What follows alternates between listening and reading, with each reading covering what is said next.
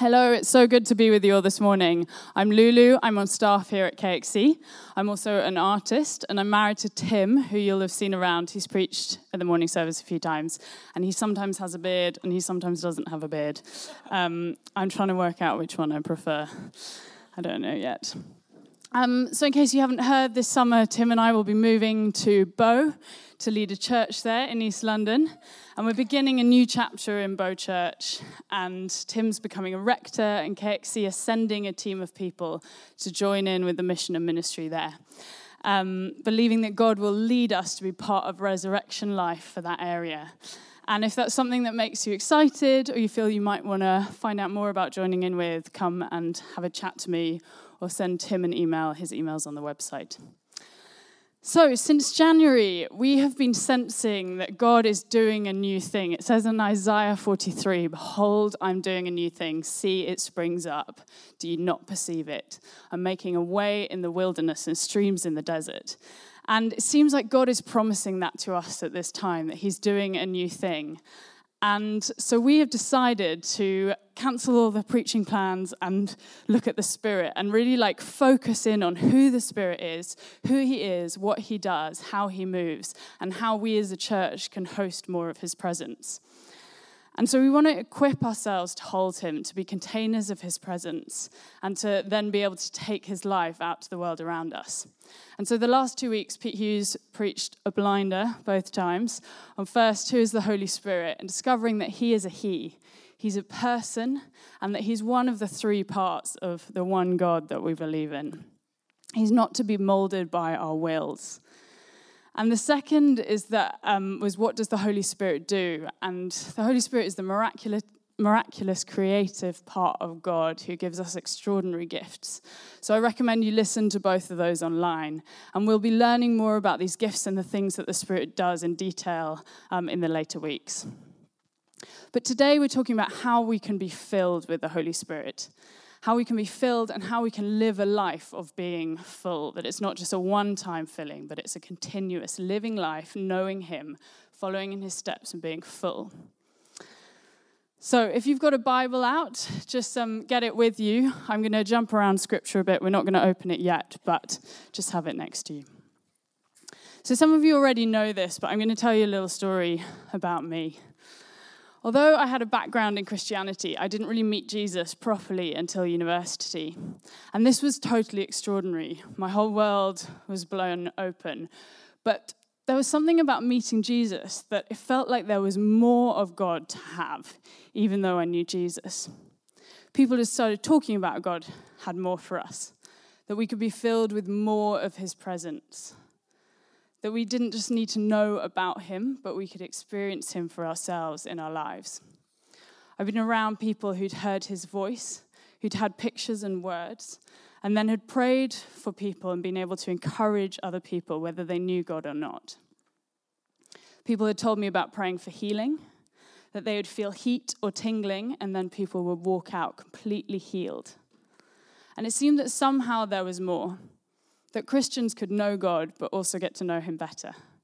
And that there was this creative, active, powerful, miraculous part of God called the Holy Spirit, who I could know as my friend. It seemed that Christians being filled with the Holy Spirit was intimately connected with everything that God had for us as individuals, for His church, and for the whole world. And that by getting more filled with His presence, we would be more His hands and feet for the world, that we'd see justice on earth, that we'd see his miraculous power, and that we'd get to hear his voice for the world around us. And I thought I wanted that. So one day at church, the pastor spoke about the Holy Spirit, about being filled, about who he was. And he invited people who hadn't knowingly been filled with the Holy Spirit to come and kneel at the front. And I went and I knelt and I waited. And at first, I felt nothing. And then, as I waited, I experienced his presence filling me very gently.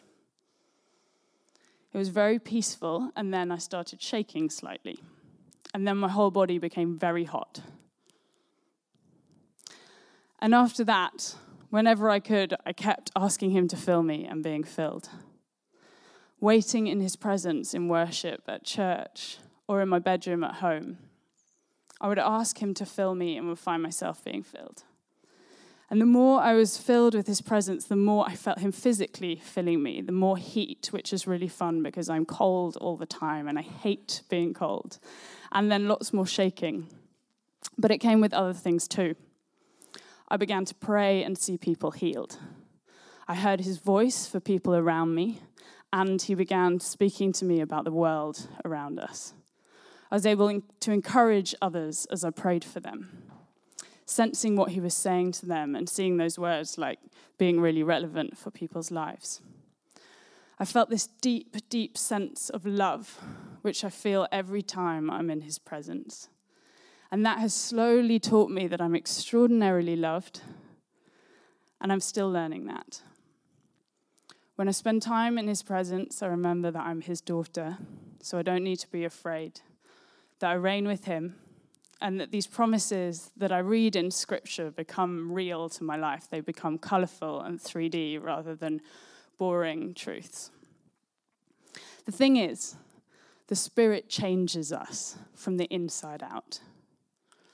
From seasons of being fairly wild at university, He opened up a new wildness in my life and a new freedom. One that was committed to Him and to His church for me, freedom looked like losing the fear of what people thought of me, of particularly what my friends thought of me if I gave my full life to Jesus. I, um, I stopped smoking. I was smoking, I was sort of chain smoked for a year, about 30 a day. And um, in a day, I stopped smoking.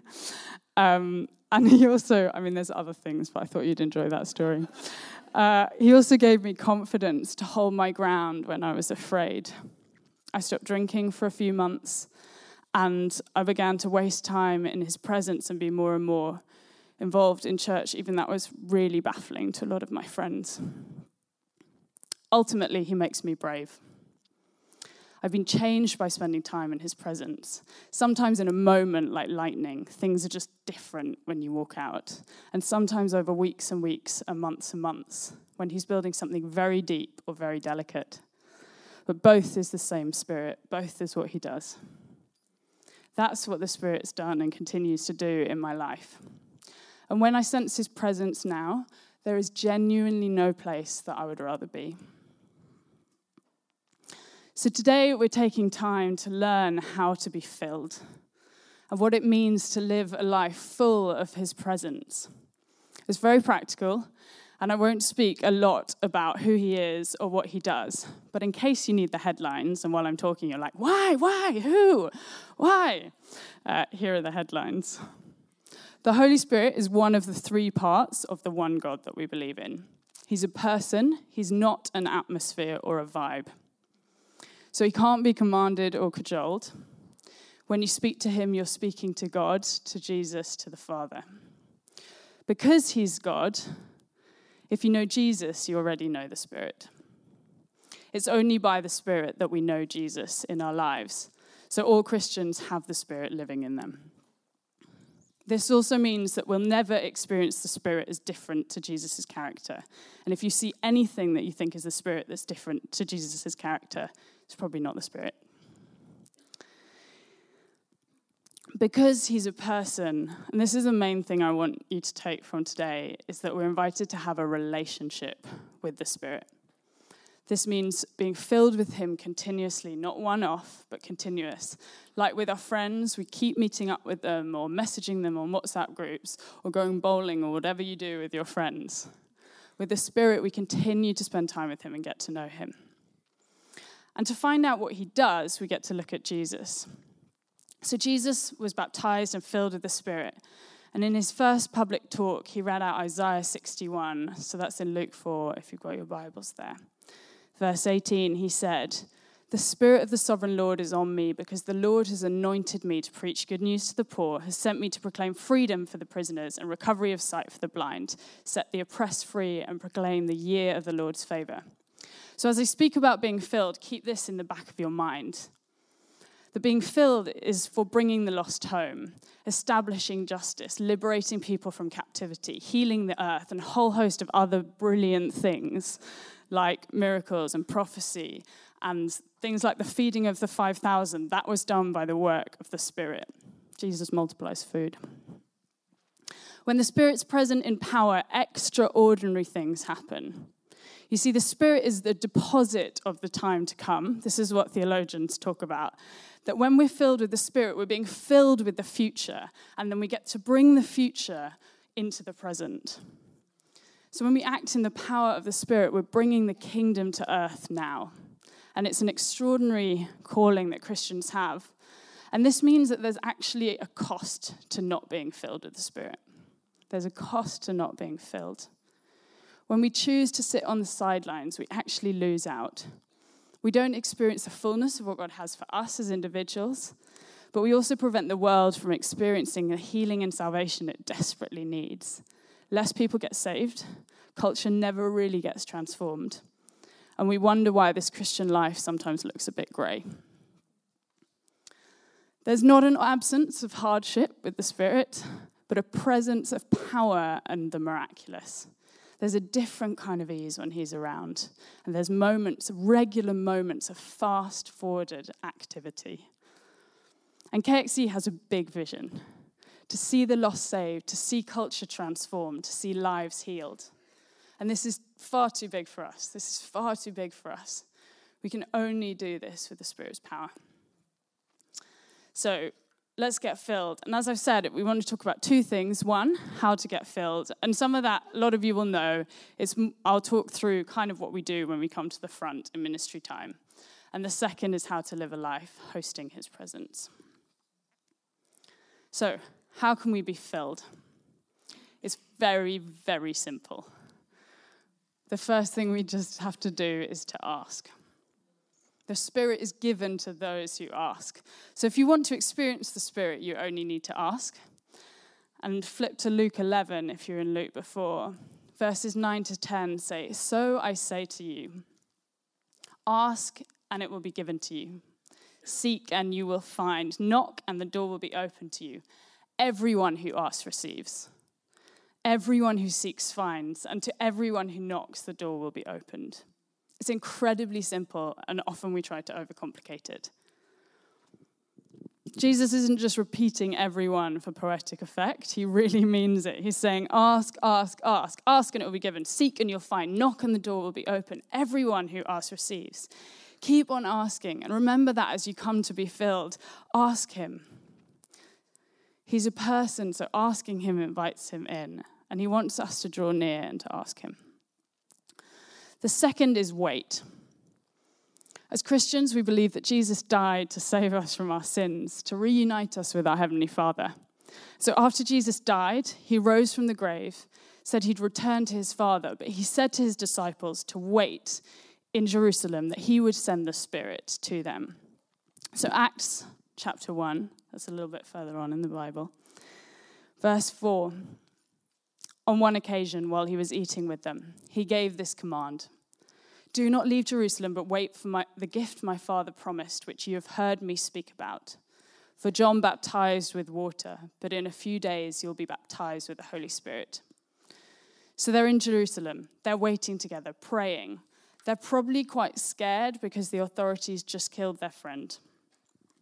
And then, Acts 2, verse 2 Suddenly, a sound like the blowing of a violent wind came from heaven and filled the whole house where they were sitting. They saw what seemed to be tongues of fire that separated and came to rest on each of them.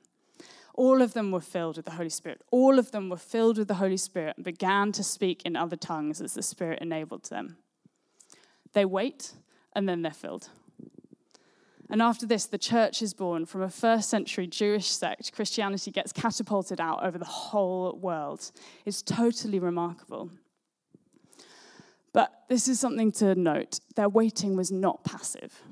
They're not standing in a queue like your average British person waiting placidly to get to the self service checkout in Waitrose. It's a kind of active waiting. They're not bored. They're a bit more like well, I've just discovered that Tim supports Spurs four and a half years into our marriage, which I say is a low point. Um, and Spurs had a great, a great match on Wednesday night. Uh, they were in extra time. They were about to kicked out of the Champions League. I've just learned this all this week, just so you know. And in the sixth minute of extra time, they scored the winning goal that took them into the final. And I think the Spurs fans were there, like, no, no, no, but waiting, leaning in. Could it be possible? Could it be possible? Could it be possible? And then there's a goal, and the stadium went wild. The disciples were scared like that, but their waiting was desperate. They were there in anticipation, just like the Spurs fans. And with that, they waited on him. So wait on him like that. Wait on him like you're late for a meeting and the central line is down. Or wait for him like you've had a really, really good first date and you've just sent a text saying, Do you want a second date? And you're waiting for a response. because we're waiting for a person, not an event, waiting for the Holy Spirit has this kind of vibrancy. Let him know that you want him. So when we come up to the front, we come, we wait, we ask the Spirit to come. And often then, people, the ministry time or people in Hubs and Pattern will be invited to come and lay hands on us. We do this because it says so in the Bible. Throughout the Gospels, Jesus lays hands on sick, sick people, and as he touches them, they're healed. People get better, and we're instructed to do this. Why? I think it's got something to do with fire. That if you catch fire, if you want to catch fire, you've got to find a fire. The Spirit sets people on fire. When you've been filled, you get to give it away. You get to fan into flame what God's doing in others' lives. And when you're praying for others, you're blessing what God's doing. So that's why we gather together like this. That's why we lay on hands. That's why us going to wildfires together is a really good thing. So if you haven't booked on and you're thinking about it, come along amazing things happen when we're together and when we lay on hands and bless what God's doing. The fourth thing is physical signs of his presence. That passage I just read in Acts talks about a violent wind filling the whole house, tongues of fire separating and coming onto each of them. They're filled, they begin to speak in other tongues. It's all a bit strange. And when God turns up, when he invades his creation, strange things happen. And later on in the story, um, people listening think that the disciples are drunk. It's strange. Something strange goes on with bodies. There's heat, there's language. But I think it would be actually weird if God didn't get involved. If he was like, I love you and then didn't get involved. I also think it would be weird if God getting involved wasn't weird. That the God of the universe comes and meets people who laugh and snort sometimes when they laugh and trip up when they walk. When the creator of the universe decides to invade his creation, you'd hope it would be a bit unusual. I think I would. The Spirit is described again and again as life. And we need to remember that when we're filled, we're filled with that life. The same power that raised Jesus from the dead is coming into our normal bodies too. It's bringing this extraordinary energy and power. The Bible describes the Holy Spirit as a wind that blows, and the early Christians talked about him as a wild goose. Sometimes when the Spirit of God comes, there are physical things that happen in his presence, and you see people responding physically literally like a gale has blown through the room. People move a, a bit. They find it physically easy sometimes, easier not to stand up, but to sit down or to lie down. People start breathing deeply, like they're breathing in the spirit, or make noise or get emotional. People have received the gift of tongues or sense God speaking to them. Sometimes they're very still or very peaceful. And sometimes there are physical manifestations of fire, like me getting very hot. This is all experiencing the Spirit, and we all experience Him differently. And sometimes that's linked to our personalities, and sometimes it's also just the people in the room being people in the room. Not all of it's always God. But we get to remember that He's very, very good, and that it's all about Him. Don't pursue Him for His gifts or the way that He moves. Pursue Him because He's your King and you love Him. And when people fall in love, they sometimes describe butterflies in their stomach or their heart jumping. But it would be weird if we studied how to have butterflies rather than just pursuing the person who gave them to us in the first place. Don't cut yourself short of a new thing. And what I love about being here at KXC is that we're aware of our heritage of the past, but actually, Pete and B are totally committed to the new, the new thing that God is doing. So let's do the same. Let's watch what the Spirit does and not get um, too bogged down by how He moves. But what's happening when we're standing at the front and people are shouting or shaking or any of the really uncomfortable things that seem to go on? Is that people are being healed in their hearts and their bodies. They're being set free from addictions and negative patterns of life. They're being given joy. They're being encouraged. We get redeemed. That means bad things that have happened get made better than they would have been in the first place and often in the deepest, deepest parts of ourselves. That's why sometimes you just don't know what's going on. It's because God's doing a really, really deep thing. This is actually what's happening when people come to the front and there's strange stuff going on. And most of us long for this experience. But a few things get in the way, and I just want to list them quickly. I think the first is doubt. We think, will I actually receive? Remember that God says everyone who asks receives. And when we believe Him, we're not actually just turning off our brains and getting stupid. We're just redirecting them to believe that God is who He says He is. The second is fear. A lot of us have been in environments where we've seen God moving and we found it a bit uncomfortable, and we're not sure whether we want that to happen to us. But remember that God is good. He's wild. The Spirit is wild, but He's very, very, very good. And He often moves in incredibly gentle ways. So don't fear. Remember that He gives good gifts. And the third is shame. I think somewhere deep down, we often don't think we're actually worth it.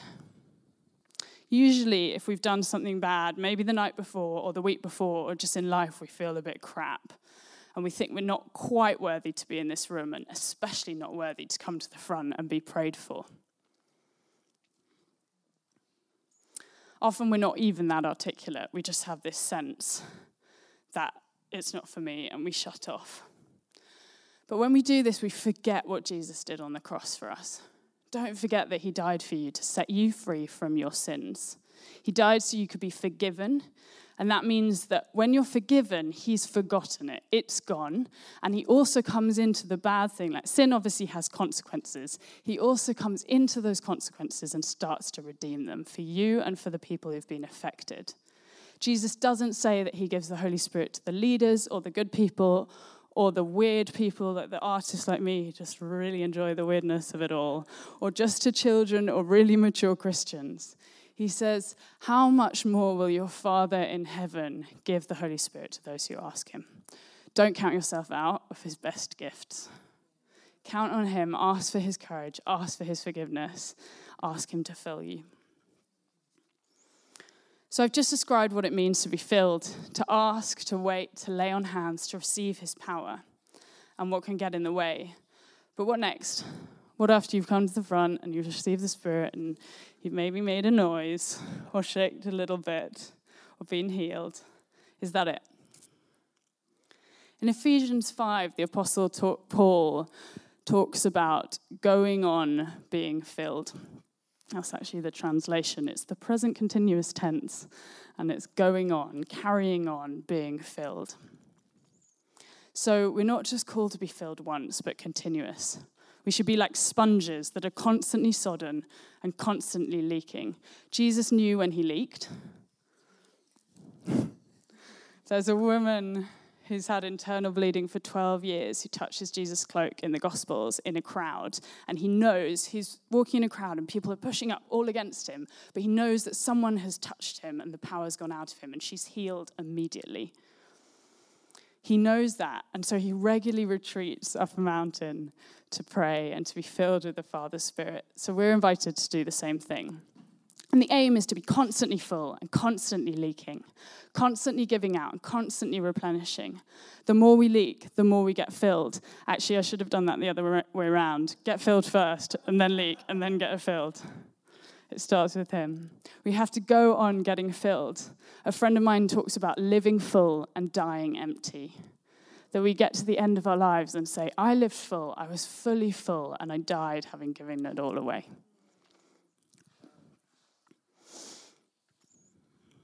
So learn to host his presence and to leak out. Remember that there is also always more of him to be had. I think of it like water. When we walk around right now in the air around us, there are little particles of water that are gas, H2O, floating around. You don't know that they're there, and the only way you can really engage with them is by thinking about them. But when water's in its liquid form, you see it, and it starts as a trickle in a river, and then it flows down, and there's more and more and more and more of it, and then it flows into an ocean. And you can't really pretend an ocean doesn't exist, and you don't really need to think about it when it's in front of you, it's just there. The Holy Spirit's the same. He's always there, He's always around us, and yet there are places where His presence gets increased when he makes himself known in a room, you can't avoid him. And so, if we want more of him, if we want to live a life of hosting his presence, we need to learn how. When we learn to host his presence, we become people who dwell with him, not seeing him for a moment or just in gatherings like this, but living with him constantly. And so, there's an opportunity here for each of us today to become people who he constantly rests on, constantly acts and moves around. So we constantly, not once a week or once every three months, but constantly see his miraculous activity. So, briefly, I'm going to talk about five things. Maybe it might be six, actually. A few things that help us host his presence. The first is welcome him. Imagine a bit like Anna was talking about earlier. Imagine what it's like when you have someone come to your home. You welcome them in. Imagine it's your favorite celebrity. For Tim, it's probably Dele Alli. Welcoming Dele Alli into our home. We'd sit there, we'd be like, How is it playing football for Spurs? What was it like for England? Um, you wouldn't look at anyone else. I went to a party once. It was quite in quite a small house, and um, Colin Firth was there. And uh, it was a Christmas party, and uh, the theme was I can't remember the theme, it was Christmas theme. I was dressed as a Christmas tree. I had a green felt Christmas tree sort of outfit on, so it's flat trousers, green, it's like this. It's cut. It's sort of just cut and stuck together, and there are presents like stuck to the front of it. And then a matching felt little triangle hat with other things stuck to it. And I thought it would be really great if I made my face the star. So I entirely covered my face in gold glitter, so you couldn't see any skin at all. And I also I didn't know anyone at the party except him. So there was quite quite a few, there's quite a lot of time where it's just on my own. Tim likes sort of, you probably noticed he likes sort of doing his own thing. Um, so for, for a while, I was standing there, and then Colin Firth arrives, and I just thought that I would take this opportunity to stare at him. he, um, he uh, my face is gold, and I'm dressed like a Christmas tree, and I've got no one to talk to, and frankly, he'll feel uncomfortable, but he won't remember who I am. So it's just like this.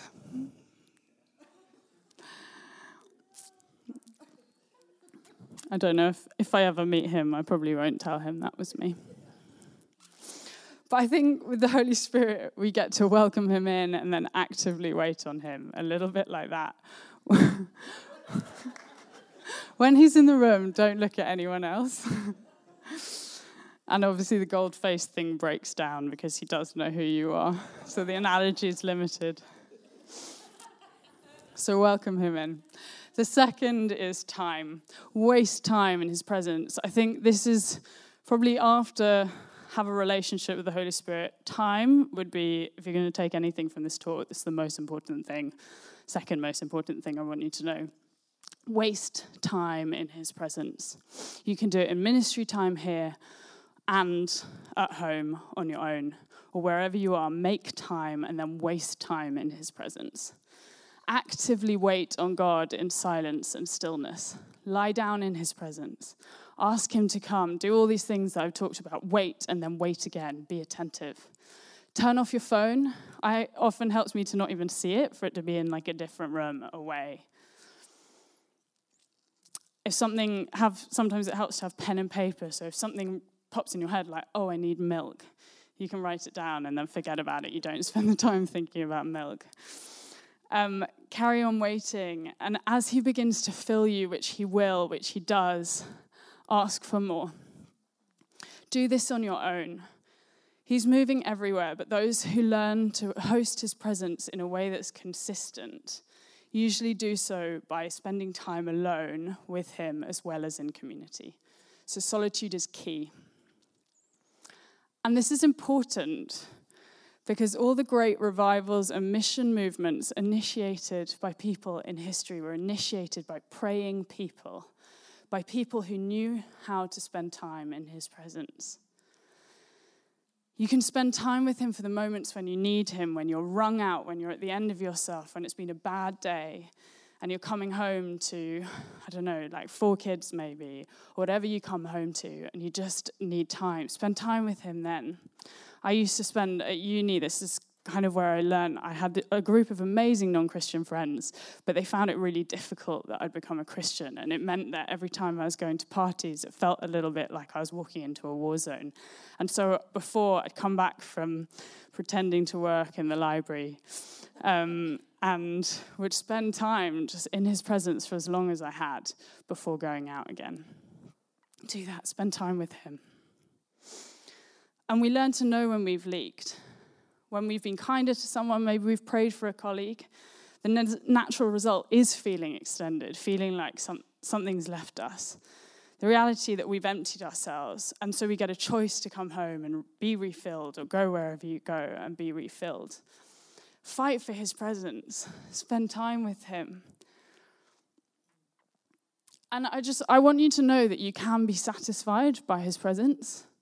I think a lot of the time when we're feeling down, I think we all do this. I do this. We turn to Netflix or Spurs or, I don't know, to name the classic ones, ice cream, or things that shopping, things that make us feel better.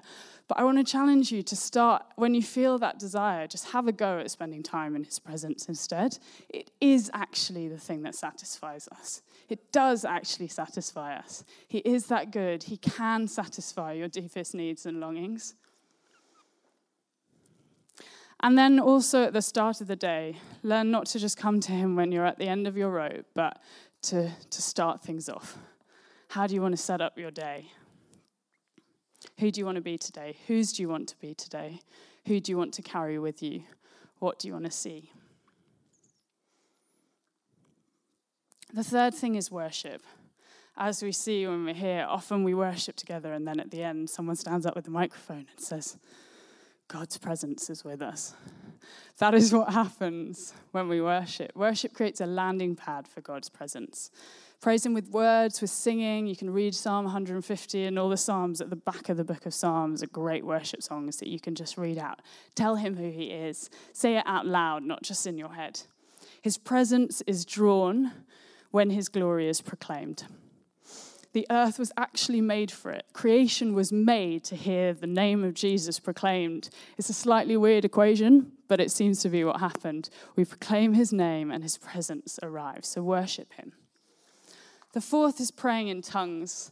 I think we'll spend a little bit more time thinking about tongues another time.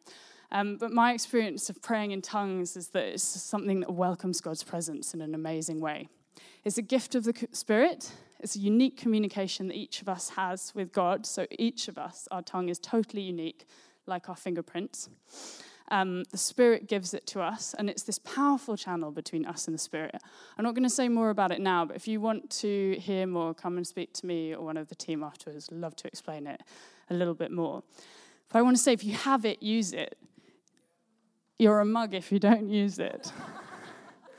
And if you don't have it, pray for it. I do. I think that the Spirit wants to give this gift to everyone.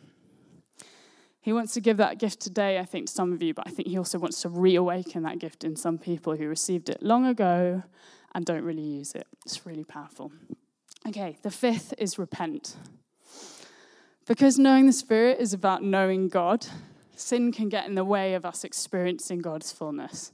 So it can be really helpful to repent. And don't overburden this, don't overdo it. Just ask Him to convict you of sin and then simply repent. And repentance doesn't look like this, it looks like this. It's like this amazing, joyful turning around. That would have been better if I didn't have a microphone. Um, yeah, I won't do it again. And um, so simply say sorry and then know that it's gone. Like I said earlier, it's gone, and then welcome his presence. And just a little shout out in this section to fasting. Fasting is like repentance on speed. It basically breaks bonds in your life and makes space for power. So have a go at fasting some things. And it doesn't have to be food, it can be anything you can think of. Finally, join in. And this one's really about courage. On the streets or at work, when you see him move, join in. There are moments when you're just walking along, when I'm just walking along, and suddenly I'm feeling his, experiencing his presence. I'm like, the Holy Spirit's here. Why is the Holy Spirit here? What is going on? And often you haven't done anything, but he's going, Oi, I'm moving, get involved. I want to share it with you because I love you. Anytime you sense his presence, lean in, hold him there, steward his presence, ask him what it's about, start to collaborate, agree with what he's doing, say yes, and ask for more. The more you actively seek his presence on your own, the more you'll recognize who he is and when he's moving, and then know when he's moving and what to do. Look out for people to pray for. Ask what he's up to at the start of the day. Often, when I see someone around with an injury or crutches, I'm like, the Spirit probably wants to heal them. Sometimes I go and ask them to pray for them, sometimes I don't, depends on how I'm feeling, but the Spirit loves to heal and He loves to invite us to collaborate with His presence. The Spirit is drawn to courage. So I think of it like jumping off a building without a harness and not knowing what's going to happen. And as you jump, the Spirit puts a trampoline there and you get catapulted further on.